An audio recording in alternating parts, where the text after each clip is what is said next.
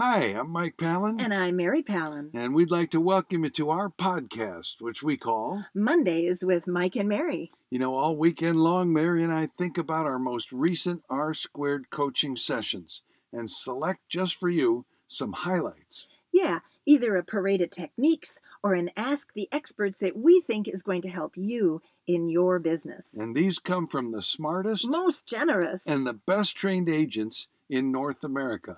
Just remember, because what happens on R squared stays, Stays on, on R R squared, squared. it's confidential. so, we don't use names. Now, if you'd like to find out how R squared coaching could help you in your business, go to floydwickman.com and you'll find The most affordable and the most effective coaching program on the planet. And now, here's Mondays with Mike and Mary. So,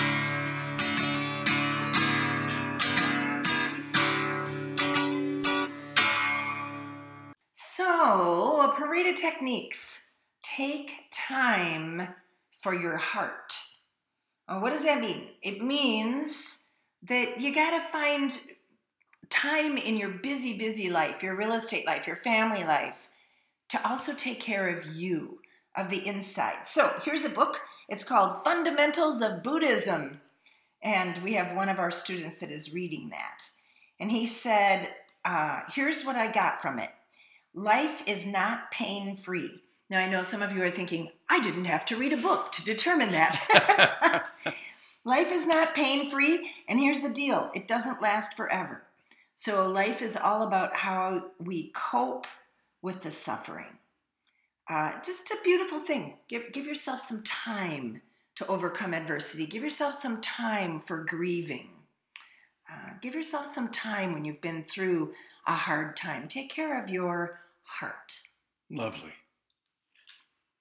Well, do you remember that multiple offer market we used to have? Oh, yeah. And some people still do.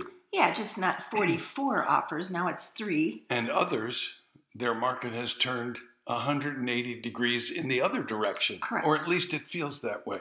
Right. Because it's not so frenzied. Right.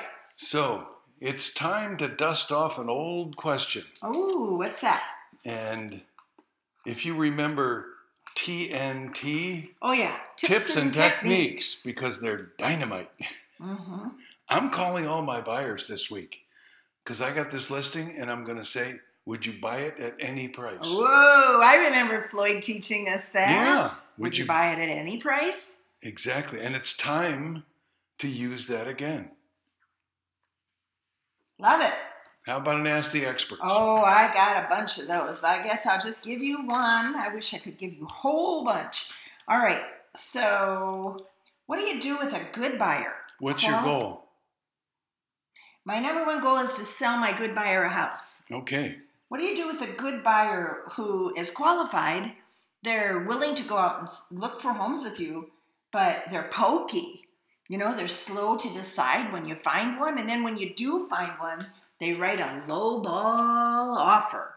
I'm sure no one else out there in listening land has had this challenge, but one of our students is having this challenge.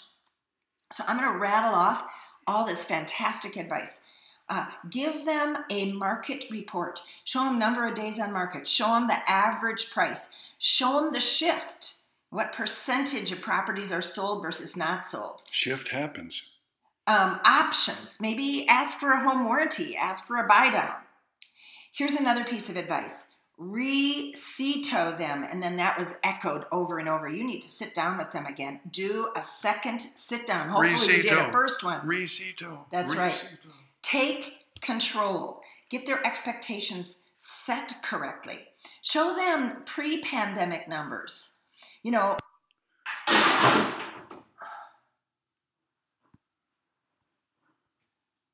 low balls never worked.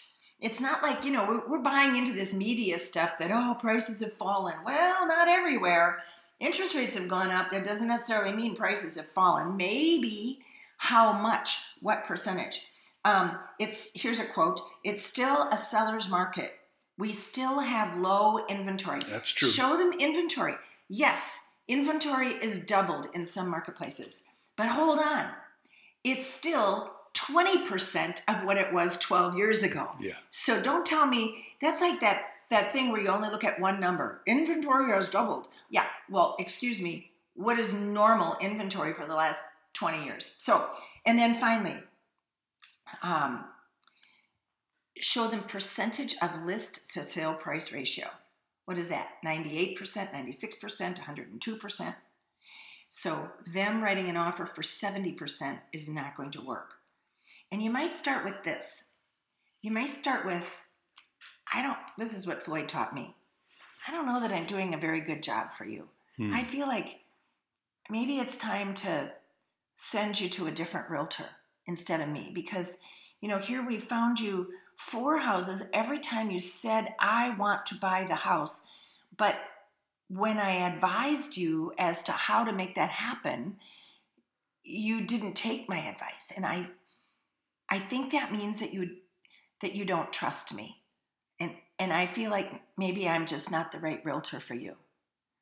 Now, if you have a deep relationship with people, guess what they're going to say? No, you are. We love you. Oh, we're sorry. When logic fails, go to emotion. Oh yeah, oh yeah, oh yeah. So, in other words, so you do trust me. Get them to agree. Get them to say, "We trust you." Get them to say those words. And then the second thing you want to get them to say is, "We want to buy a house." So you might say, "Well, well, well, you do want to buy, don't you?" Well, yeah, of course I do. So you want to buy a house and you trust me. Okay, then going forward, sometimes getting someone to say those words themselves, not you saying them, getting them to tell you.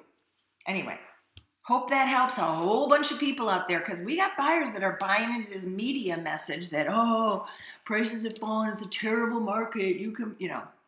Anyway, okay. What was my parade of techniques? Would you buy it at any price? Uh, yeah, I guess that's a good question here too. Uh-huh. Sorry, thank you for drawing those What lines did- together. what did Floyd teach us? Most closings start with an, An offer. offer. And an offer is better than No offer. exactly. So But writing four offers and not getting paid, yeah. you know, then you start saying, okay, am I wasting my time here? Should I cut these people loose? So the advice was not cut them loose. It was get them back together with Mhm. you, get them to confirm, yes, we're going to buy, and we pick you. And from now on, we will obey you. See if you can get that done. And negotiating begins at the CETO and it continues through the offer writing process. Sure does. We're negotiating, Yeah. right? Yeah, you do want to buy, don't you? Is Yeah. that the best you can do? Would you buy it at any Are price? Are you sure you want to buy this house? Are you going to have to do better than that? Yeah, there we go. Those are all beautiful lines. Right. What you got? My number one goal is to put together five deals by the end of the year. Good. What's holding me back, I think, is trying to be perfect, trying to have the perfect prospecting quote script or approach, trying to have the perfect presentation. What can I do about that?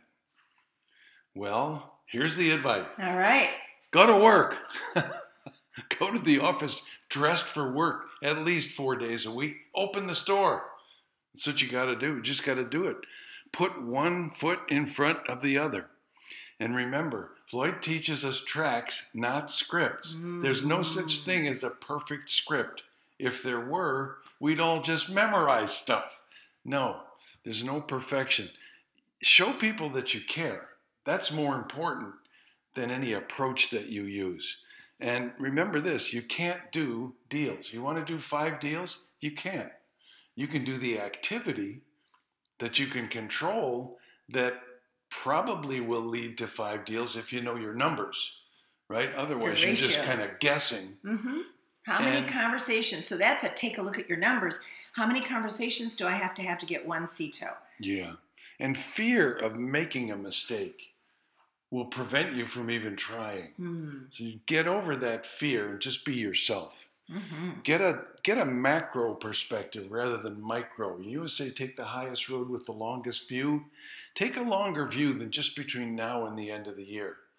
How about for the rest of your career? No, the remainder. You've been resting long enough. The remainder of your career. How about for between now and all of next year?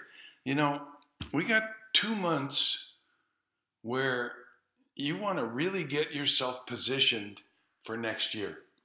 So True. the day after New Year's or the day you go back to work, you're booked. So don't just think about five deals between now and the end of the year. Think about building that momentum that carries you through the holidays and into January and into next year with a full head of steam. Woohoo! I love it. Have a wonderful week.